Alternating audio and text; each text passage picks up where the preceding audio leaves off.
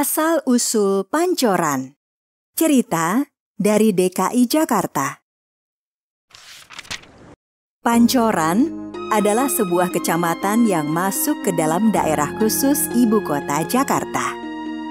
Kecamatan Pancoran terkenal dengan salah satu ikonnya yang disebut dengan nama Tugu Pancoran.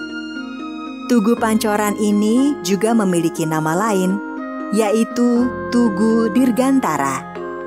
Pancoran, sebagaimana berbagai tempat lainnya di Nusantara, juga memiliki kisah asal-usulnya. Pada suatu waktu nan lampau, terdapat sebuah kerajaan di sebuah hamparan lembah nan hijau dan subur.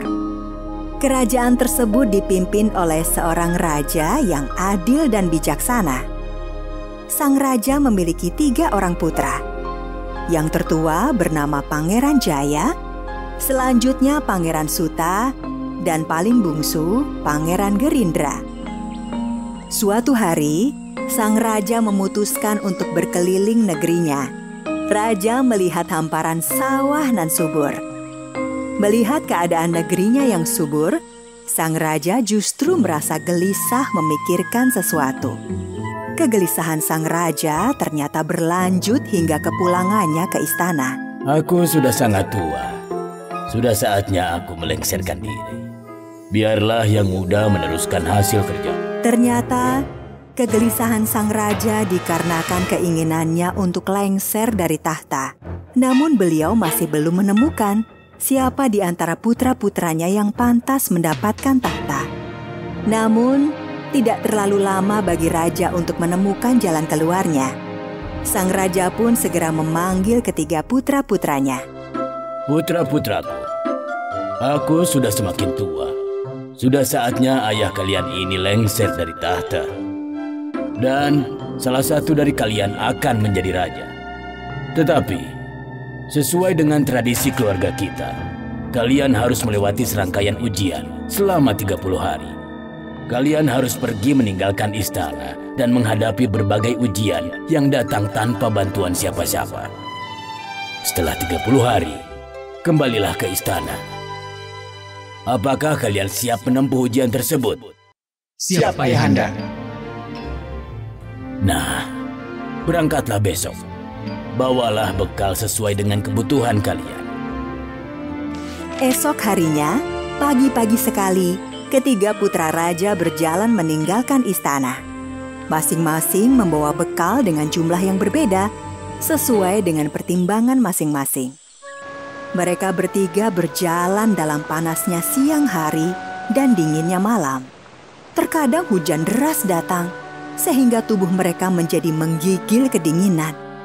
Setelah hampir sepekan lamanya berjalan, akhirnya mereka bertemu dengan sebuah sungai yang jernih airnya. Mereka pun memutuskan mandi di sungai tersebut. Selesai mandi, mereka pun mengganti pakaian. Tetapi, Pangeran Jaya tetap memakai pakaiannya yang sudah kumal. Sedangkan kedua adiknya memakai pakaian yang baru dan bersih. Kakak, kenapa pakaian yang sudah kotor itu tetap engkau kenakan? Lagi pula, tidak pantas putra raja berpakaian kotor dan kumal seperti itu. Aku hanya membawa dua buah pakaian, jadi aku harus berhemat. Tiga putra raja itu kembali meneruskan perjalanan. Mereka masih belum mengerti ujian seperti apa yang sebenarnya mereka hadapi selama 30 hari ini. Tiga putra raja itu masih terus berjalan. Namun mereka sangat heran selama berhari-hari udara menjadi sangat panas. Tidak ada hujan yang datang dan mereka tidak bertemu dengan sungai atau sumber air. Mereka sangat kehausan dan kepanasan. Di tengah rasa haus yang mendera, tiga putra raja itu tiba-tiba mendengar suara gemericik air. Akhirnya kita bertemu air. Ayo kita minum. Tenggorokanku sudah sangat kering. Tunggu dulu, sebaiknya kita minta izin dulu kepada pemiliknya. Tetapi Pangeran Jaya terlambat. Dua adiknya yang sangat kehausan itu sudah meminum air dari pancuran. Sepertinya tidak ada yang aneh ketika dua adik Pangeran Jaya itu meminum air dari pancuran. Namun tidak lama berselang, Pangeran Jaya terkejut melihat dua adiknya langsung terkapar. Suta, Gerindra, ada apa dengan kalian? Bangunlah. Mereka mati karena meminum air dari pancuran itu tanpa seizinku.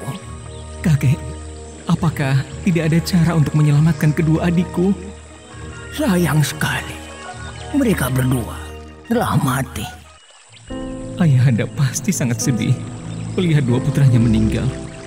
Aku bisa menghidupkan dua adikmu, tapi dengan sebuah syarat yang sangat berat. Benarkah? Katakan, Kek, apa syaratnya? Demi adik-adikku, aku akan melakukan apa saja.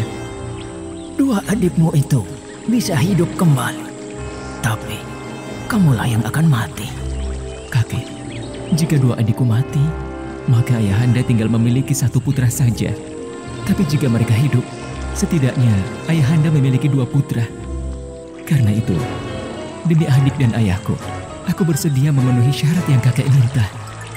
Baiklah, sekarang minumlah air di pancuran itu. Pangeran Jaya sudah bulat akan keputusannya.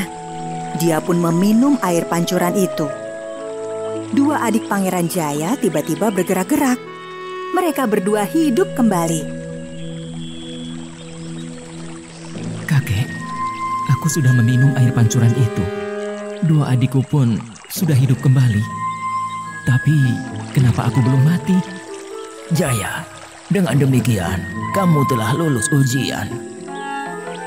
Betapa terkejutnya mereka bertiga ketika kakek tua itu tiba-tiba saja wajahnya berubah. Ya, ujian sudah selesai. Pancuran ini adalah puncak dari ujian kalian.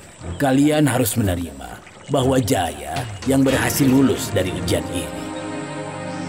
Maka, seperti yang sudah menjadi tradisi keluarga kita, maka Jaya akan menggantikan posisiku sebagai raja.